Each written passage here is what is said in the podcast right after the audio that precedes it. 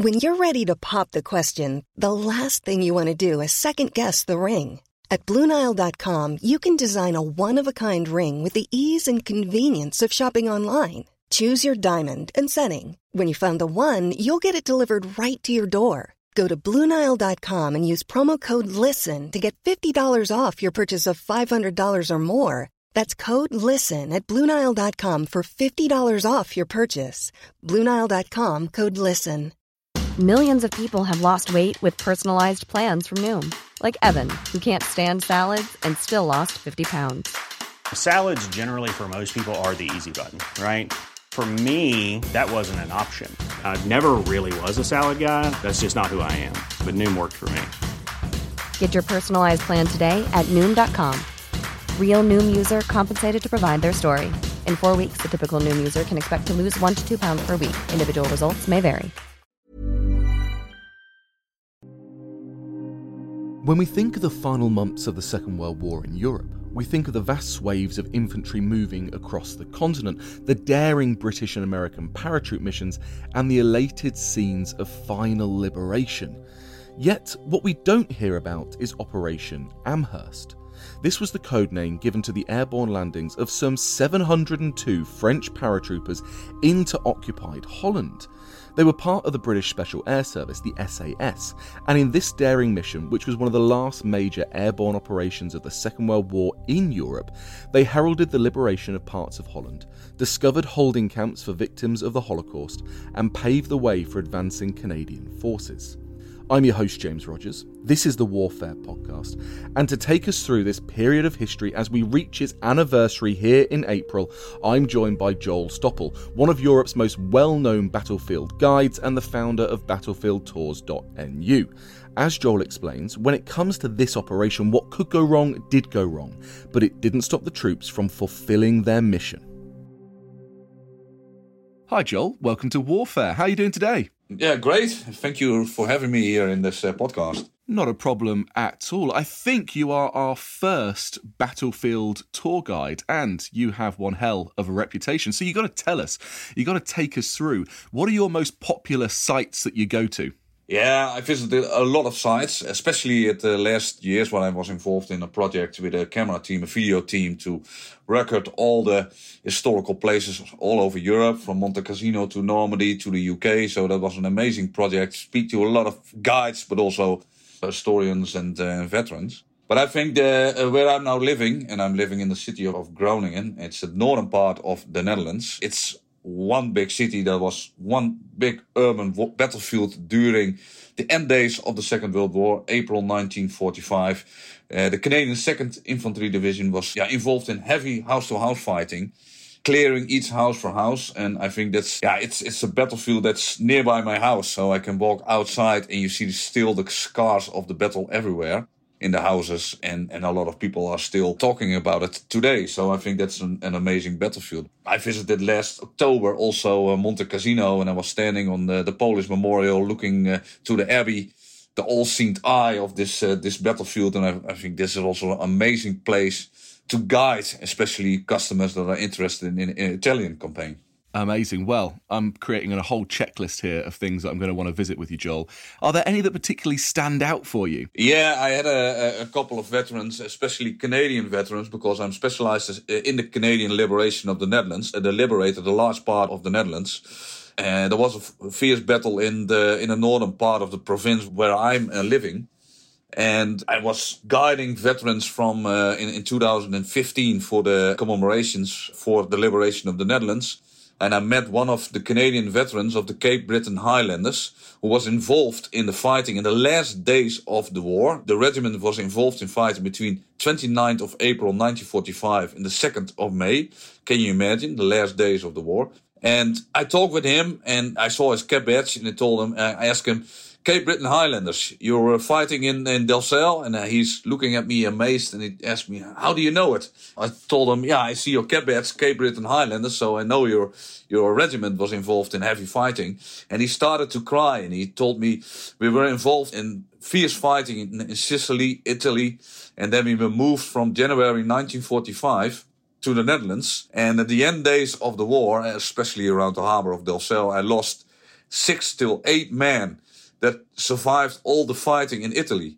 So can you imagine? These guys were involved in the war in 1943 in Italy, Sicily. And then at the end of the war, they moved the whole regiment to the Netherlands, and they lost a lot of men during the last days of the war. It made a big impression on me. And I said, okay, it's important to keep the stories alive, and especially for this kind of veterans. And in 2009, I visited the commemorations in Normandy, and there was the commemoration of Omaha Beach. I saw an old man walking on the beach, looking at the sun. And I was thinking, okay, I need to go to him. Maybe he has a story to tell. So the commemoration was still ongoing. And I asked him, are you a veteran? And he told me, yeah, I'm an American veteran. And I landed here at the first wave. I've attended so many commemorations. I want to be alone on this beach because I saw so many good men being killed here on this beach. He told me, come, I'm going to sit down at the beach in the sand over here together with you, and I will tell my story. And he told me the story that he got out of the boat, and there was a lot of firing and people killing, explosions on the beach, but he lost his weapon and he was behind one of the obstacles on the beach for 6 hours. Some people killed, people lost their arms, legs. It was really terrible. And then at the end, the obstacles were cleared by the engineers, and he can go forward, get his weapon. And then a mortar was exploded nearby him, and he was seriously wounded. And then they brought him in one of the hospital ships, and there was still a German sniper in one of the bunkers that hit him in the knee.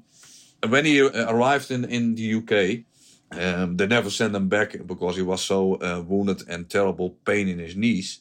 But he told me each day, each morning that I'm awake, I told my wife, I'm happy that I survived and that I am together with you and to make this day a great day. And that's also one of the things I always remember. These guys survived a lot of things, so it's important to keep their memories alive, I think. Well, Joel, thank you so much for keeping these stories alive. And I could sit here and listen to these all day, as I'm sure our listeners could as well. But you and I had a chat, and we were discussing about which specific part of this history you wanted to focus on. And the first thing you said was, let's drill down into Operation Amherst. And this is something that I know absolutely nothing about, so I'm really keen to learn. Tell us, what was Operation Amherst? Which part of Second World War history are you taking us back to?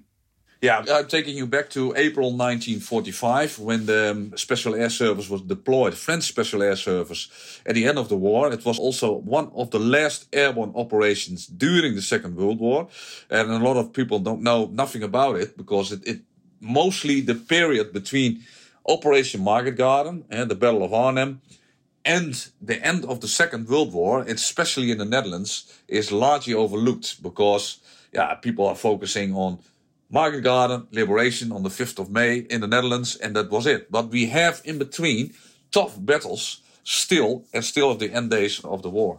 But before I'm starting about Operation Amherst, it's really important to set the scene and tell a little bit about the French Special Air Service regiments and when were these founded, because that's really important for the context about Operation Amherst. Yeah, it's also something that I know very little about as well, as this deployment of French SAS. So take us into that. Yeah. Now, in October 1940, General Charles de Gaulle decided to set up a French paratrooper unit.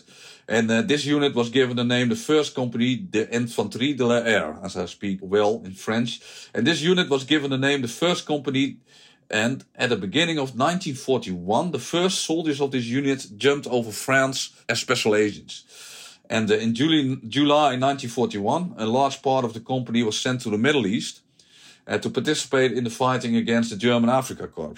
So they were really involved already in the beginning of the war. And in February of that year, the first company, over around 50 men, was inducted in Egypt into the Special Air Service of David Stirling. And that was the founder of the Special Air Service. And this unit was called the French Squadron. So from February 1942 to April 1943, the French squadron participated in all Special Air Service missions in Tunisia, in the province of Tripoli and in Crete. The survivors of these operations returned to Great Britain in April 1943. So you see a long history already. There in the UK, the 2nd and 3rd Regiment, the Chasseurs, the Parachutistes, so the RCP, were established here. So two regiments. And these two regiments consisted mainly of veterans from Libya, supporters of the Gaul from North Africa, French refugees and volunteers from all over the world. So you can say that it was soldiers from all over the world. After an intensive training in Scotland, the regiments were ready for deployment in the spring of 1944, and at the end of May they were transferred to a transit camp at Fairford Airport, that was in southern England, and shortly after this 430 French paratroopers were dropped in Brittany during D-Day in the night of the 5th of 6th of June 1944. And their commitment lasted 2 months, and the aim was to prevent the Germans from sending reinforcements to Normandy, of course, together with the resistance. But their mission succeeded, but at a high cost, but because 77 paratroopers were killed and 192 were wounded or missing. And in 1944, December, is also an unknown fact, the French were deployed during the Battle of the Bulge. And in February, the regiments were transferred to England, where they were brought back to strength with volunteers from the Marquis, the French resistance. And in the spring of 1945, plans were made to deploy the Special Air Service into the Netherlands. And it was by the newly appointed General James Michael Calvert, also known as MAD. Mike Calvert is MAD. Yeah. And then we look at the situation in March and April 1945. And we go back to the 6th of June 1944, when the campaign to free fortress Europe from the West finally began, with Allies forces came ashore in Normandy, in France, of course, on D-Day. The liberating armies would soon advance north and east, but the Netherlands, with its challenging terrain of canals, dikes and floodlands, will prove to be a very difficult battleground. And I talk with a lot of Canadian veterans, also British, and they always say to me, always the bloody canals in the Netherlands, because when the Germans blow up a bridge, you need to have bailey material, and it also slowed down the advance. So it was a terrible situation in the Netherlands. In mid-September 1944, the Allies launched Operation Market Garden. That was a daring land and airborne attack behind enemy lines, and that was in the eastern part of the Netherlands.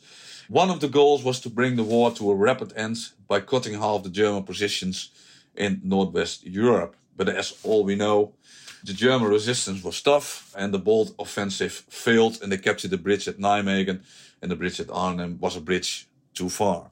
And that was apparent that the conflict would drag on till in the winter of 1944-1945. Now, to maintain pressure on the German forces, the Allies needed a reliable way to keep the flow of vital supplies moving to the front lines of Northwest Europe. And that means that we need to have a large port, because all the supplies were still coming from Aromaans in Normandy. And we captured the bridge at Nijmegen. So you can imagine how long the supply lines were in 1944. Now, the major Belgian port of the city of Antwerp was captured almost intact in early September 1944, but there was still a complicated factor, because Antwerp is located some 80 miles from the North Sea and is accessible only by the Scheldt River, a waterway that was still in German hands with bunkers, heavy artillery. So much of this portion of the Scheldt runs through the Netherlands, and the 1st Canadian Army led the way in fierce combat to clear the Germans from its shores in the fall of 1944.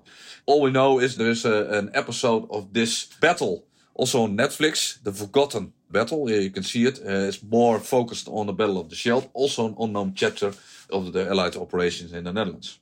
Now, the Allied troops would succeed in opening the port of Antwerp to Allied shipping, a key step in the liberation of Northwest Europe, but it would come with a great cost. More than 6,000 Canadian soldiers were killed during this operation, wounded or taken prisoner in this bitter cold campaign, because it was October 1944, November 1944, a lot of rain, terrible conditions for the Canadians to fight over there.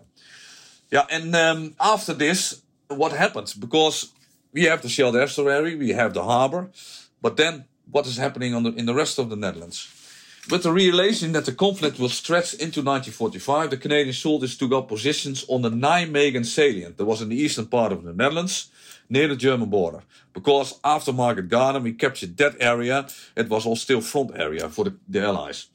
Now, the Allies would make careful plans for the campaign to end the war in Europe in the new year, but delay would have serious problems for the Dutch people. But because we already endured more than 4 years of brutal enemy occupation, and there was a lot of hunger in the western part of the Netherlands. It's also called the terrible hunger winter, because a lot of people died due to starvation in the western part of the Netherlands. Now, after 3 months of helping hold the line in the Netherlands, in Nijmegen, the Nijmegen salient, in February 1945, the 1st Canadian Army took part in a fierce Allied offensive, again through muddy and flooded the ground to drive the Germans from the Nijmegen front and back across the Rhine River. Again, terrible conditions, and a lot of Canadians were killed during this fierce operation. Now, in early April 1945, the 1st Canadian Army began to clear the Germans from the northeast portions of the Netherlands, and often aided information provided by the Dutch resistance fighters. Canadian troops advanced really quick, but sometimes you have tough resistance in small towns, small villages, and it was still a challenging and stressful campaign for the troops, because it's almost at the end of the war, and a lot of Canadians thinking, okay, this is the end of the war and don't want to be killed on the last days of the war. So there was also a lot of stress. And there was that palpable feeling at that time, was there, Joel, that they knew that victory was close? Yeah, of course. And this uncertainty took also psychological toll on the soldiers in the final weeks. Because what I already mentioned, no one wanted to lose their lives when victory seemed close at hand, because everybody's seeing the Germans are retreating and the war is almost over. But still, April is a terrible month, and one of the Canadian officers also stated it was a terrible month, but still a lot of Canadians were killed in the last days of the war, and it was a terrible toll for the liberation of the Netherlands. Now, and then we are looking at Operation Amherst, because in early April 1945, the 21st Army Group began discussing the possibility of engaging in operations with the Special Air Service Brigade, and that was under the command, what I already mentioned, Brigadier James Calvert. And the topic was to use airborne troops in the Netherlands in cooperation with the 2nd Canadian Army. And Calvert explained the theory of dropping airborne troops in groups of about 15 paras, spread over a wide area, and ensuring that their actions were as large and effective as possible, and to prevent any regrouping by the German retreating army back to the northern part. Now, the Canadian staff and Calvert identified an area in the northeast part of the Netherlands where paratrooper landings could successfully occur, and that is and on 4 April 1945 an agreement was reached on the appropriate drop zones, and there was also a plan drafted that included around 900 men and 18 jeeps, and the jeeps were dropped behind enemy lines, and then they bring the jeeps forward, because when you are dropping Special Air Service troops you need to be mobile, quick reaction force, so you need special command jeeps. Now, the 2nd Canadian Army in April 1945 consisted of 3 divisions operating in the northern east part of the Netherlands. And the main purpose was to advance to Emden and Wilhelmshaven in Germany. Now, the French troops were parachuted into the triangle Groningen, Coevorden and Zwolle around 48 hours before the Canadian Vineyard. So the Canadians were still in the province of Overijssel, and then the Operation Amherst started.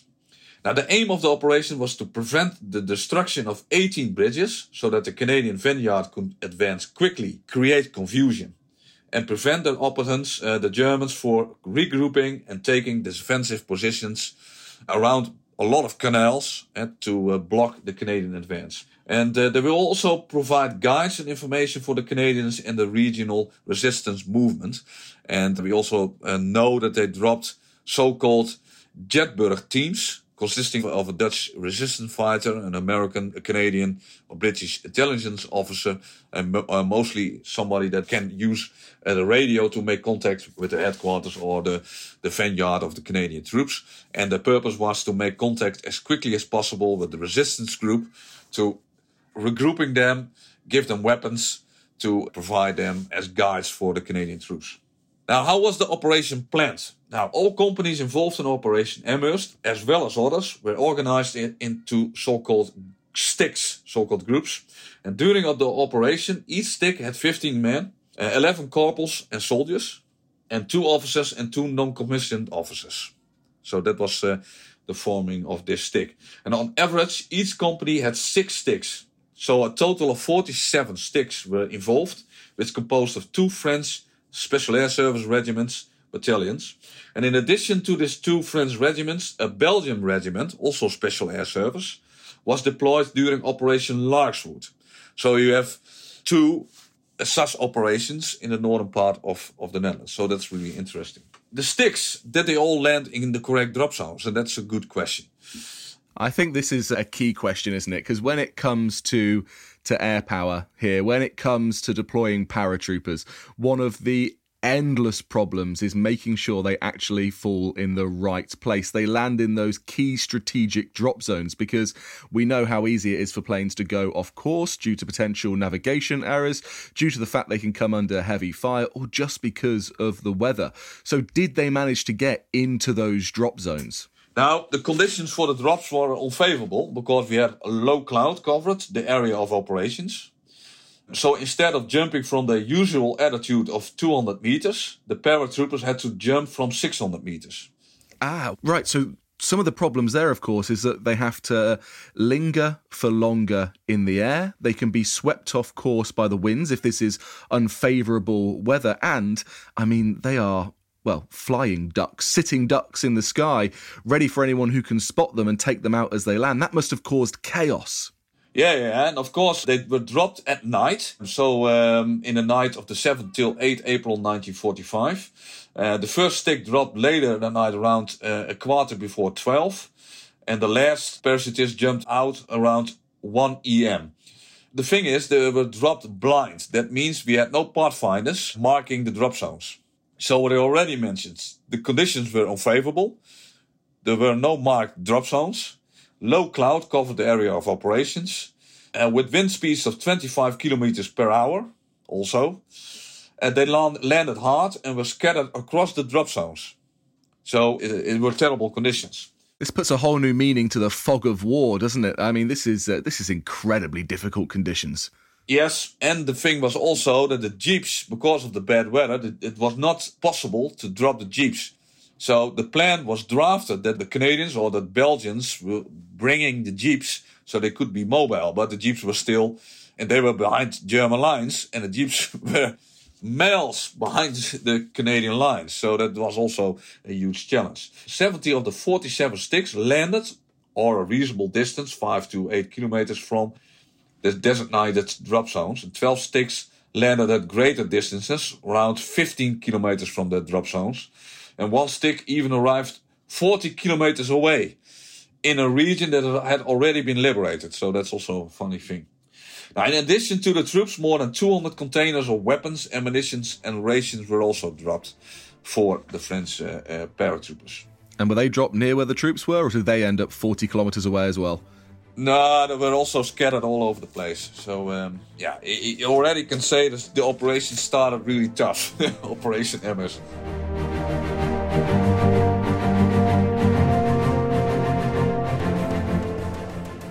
Your daily reality is the fact that at any moment, when the guard comes along, he might just pull out his gun and shoot you in the back of the head.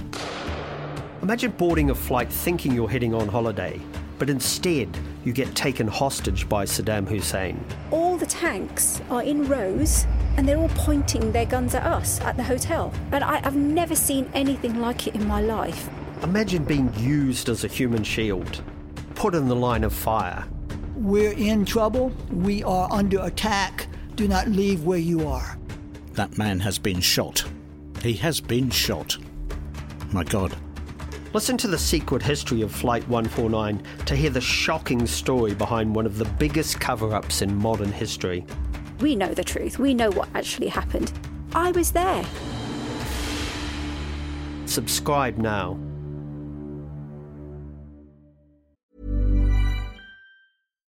Millions of people have lost weight with personalized plans from Noom. Like Evan, who can't stand salads and still lost 50 pounds. Salads generally for most people are the easy button, right? For me, that wasn't an option. I never really was a salad guy. That's just not who I am. But Noom worked for me. Get your personalized plan today at Noom.com. Real Noom user compensated to provide their story. In 4 weeks, the typical Noom user can expect to lose 1 to 2 pounds per week. Individual results may vary. Quality sleep is essential. That's why the Sleep Number Smart Bed is designed for your ever-evolving sleep needs. Need a bed that's firmer or softer on either side? Helps you sleep at a comfortable temperature? Sleep Number Smart Beds let you individualize your comfort, so you sleep better together. J.D. Power ranks Sleep Number #1 in customer satisfaction with mattresses purchased in-store. And now, save 40% on the Sleep Number Limited Edition smart bed for a limited time. For J.D. Power 2023 award information, visit jdpower.com/awards. Only at Sleep Number stores or sleepnumber.com. This is Paige, the co-host of Giggly Squad, and I want to tell you about a company that I've been loving, Olive & June. Olive & June gives you everything that you need for a salon-quality manicure in one box. And if you break it down, it really comes out to $2 a manicure, which is absolutely insane. It's also so easy to get salon-worthy nails at home with Olive & June. The difference between how your nails used to look when you did them yourself and now with the Manny system is a complete game changer. The best thing about Olive & June, too, is it's a quick dry. It dries in about 1 minute, lasts for 5 days, and full coverage in up to 1 to 2 coats. Visit oliveandjune.com/perfectmanny20 for 20% off your first system. That's oliveandjune.com/perfectmanny20 for 20% off your first system.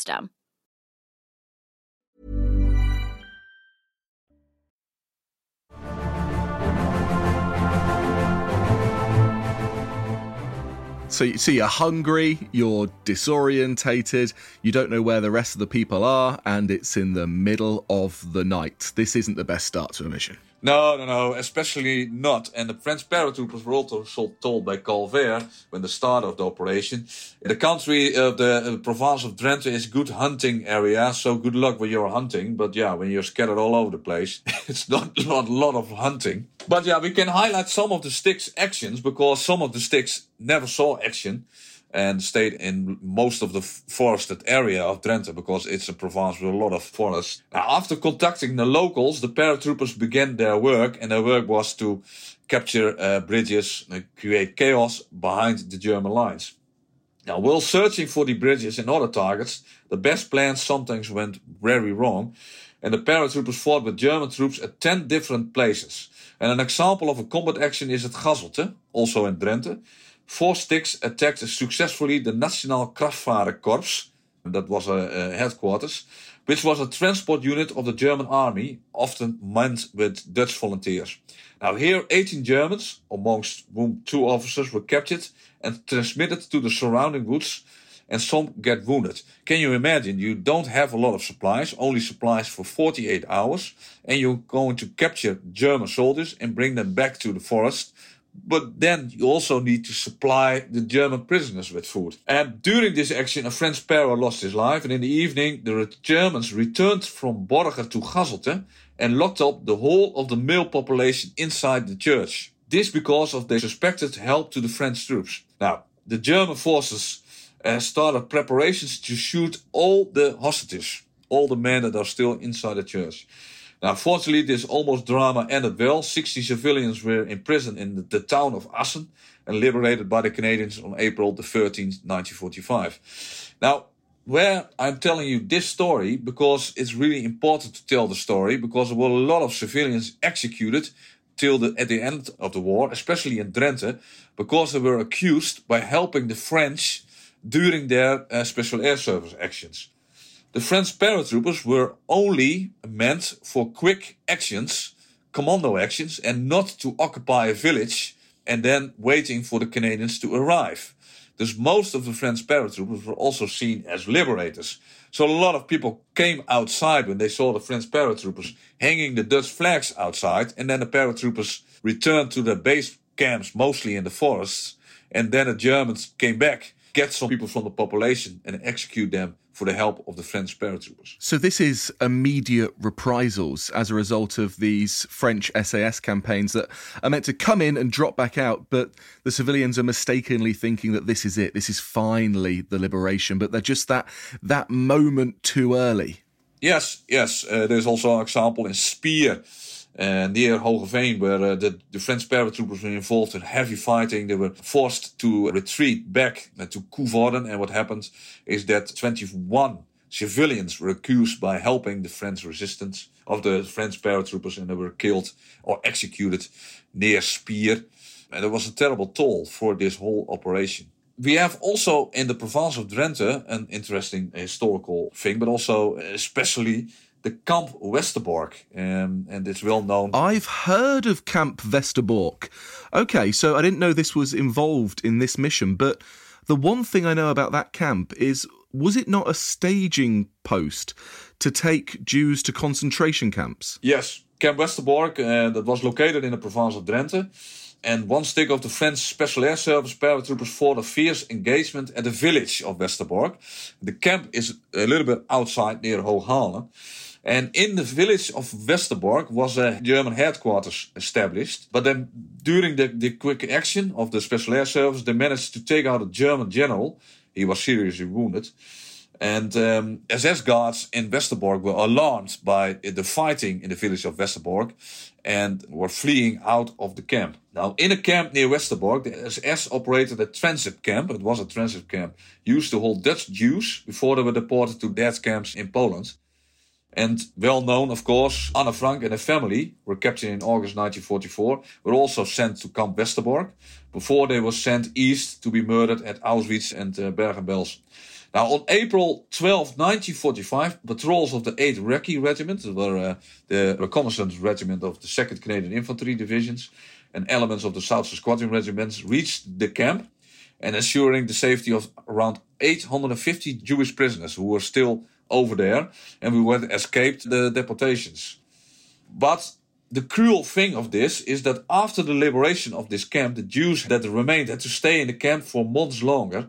And this was all a security measure in the first place, because the entire Netherlands was still not liberated and there was still fighting further up north. And the Canadian and Dutch authorities first wanted to investigate why these Jewish prisoners hadn't been deported to death camps. Were they able to get some medical support through to them, some food at least? Yes, when the reconnaissance unit arrived at Camp Westerbork, they were overwhelmed by the Jews that were still there, 850. But it was a reconnaissance unit and they need to go further because they were the vanguard of the 2nd Canadian Infantry Division all the way up to the city of Groningen. But the Jews that were still there, they were so full of joy about the liberation of the camp. They climbing on the scout cars and screaming and yelling. So one of the sergeants, he had a terrible stomach feeling about this, but he needs to fire with his tank and a couple of bursts into the air because they need to get the Jewish people from the scout cars to go further. After that, the South Squadron Regiment arrived in the camp to give medical aid and water and so on. It would take until July 1945 before the last prisoners were allowed to leave Camp Westerbork. And after that, camp was used as a camp for collaborators, also called the NSB, National Socialistische Partij in the Netherlands. They were rounded up after the liberation and imprisoned in Camp Westerbork. So that was the province of Drenthe was liberated in 1 week by the Canadians. It was also mainly because of the French operations. And then the liberation of the city of Groningen started in April 1945. So what happens here then is that the French SAS and their numerous sticks that were deployed were able to really help the Canadians and pave a pathway through, almost literally, to help with a rapid advance in those final weeks of the war and hopefully reducing the number of casualties that the Canadians would have otherwise had to sustain to bring the war to an end in May. Yes, after the war, Queen Juliana of the Netherlands awarded them also the Bronze Lion to the two regiments that were involved. And there was also for the extreme bravery and leadership in the battle, of course, because it was behind German lines, fighting against a lot of German isolated groups. And they helped the Canadians especially to get over the bridges and go to the city of Groningen. But the losses on the French side, a total 34 men were killed. And a total, the Germans, talking about 300 Germans were killed during the operations by the French SAS in Drenthe. And your passion for this so clearly comes across, Joel. And one thing that you're able to really provide some insight into is just how chaotic, how much of a Armageddon base delving into the pits of hell those final days of the war really were.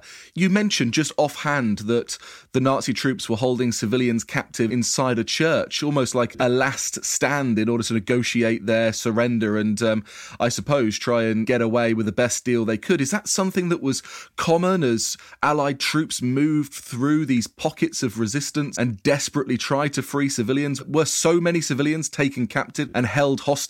Yes, especially at the end of the war. We also know that's not only in the province of Drenthe, but also of course, Overijssel, Gelderland. We know that at the end of the war, a lot of executions were made. Prisoners were get out of the prisons and were shot by the Sicherheitsdienst or SS troops, but also Dutch collaborators who were killing civilians. There were terrible massacres at the end of the war, and it was not really big groups, around 16, 20... But a lot in total were killed in the last days of the war. And especially because you can imagine the rest of the Netherlands was already liberated. So all the collaborators, Sicherheitsdienst soldiers, SS troops were all fleeing to the northern part of the Netherlands. So after Market Garden, that area over IJssel, but also the western part of the Netherlands, was still occupied by the German forces and also the Sicherheitsdienst, who were still busy with their rounding up Jews, rounding up resistance fighters. So especially the last months of the war were terrible for the provinces, and especially of the western part of the Netherlands because of the terrible hunger winter. Well, Joel, thank you so much for taking us through this history. And I suppose in some ways almost rectifying a little bit of a historical wrong, because one of the things that I found remarkable about the information that you've told us is that, you know, we have and perhaps it's not just a British thing, but there is this common myth of the French being cheese-eating surrender monkeys. And we've done a previous episode on that where we tried to dispel this myth further. But what you're telling us here is just how hard fought and hard won those French victories were to lay that ground for the Allies.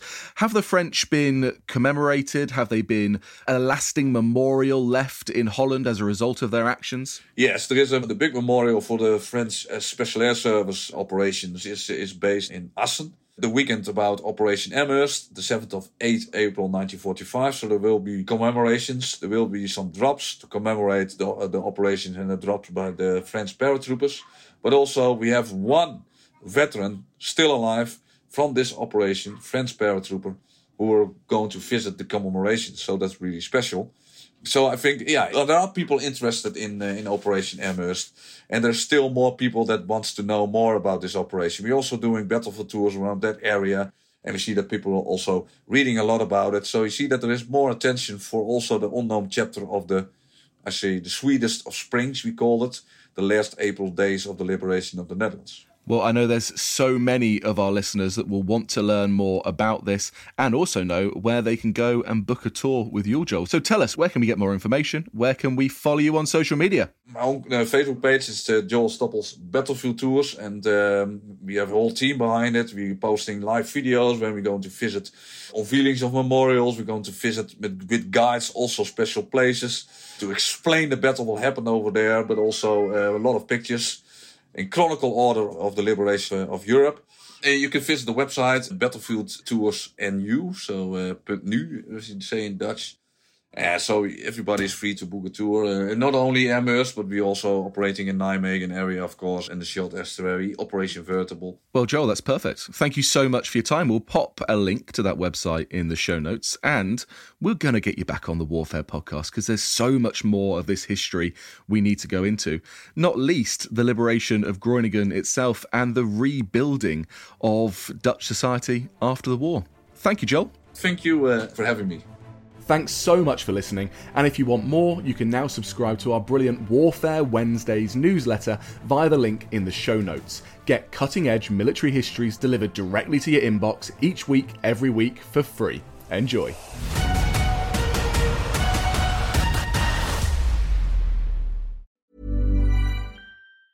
Normally, being a little extra can be a bit much, but when it comes to healthcare, it pays to be extra.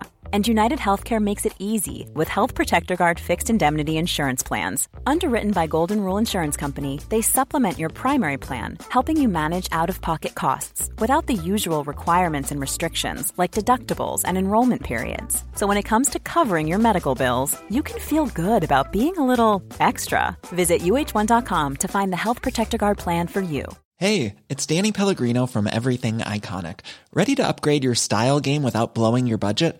Check out Quince. They've got all the good stuff, shirts and polos, activewear and fine leather goods, all at 50 to 80% less than other high-end brands.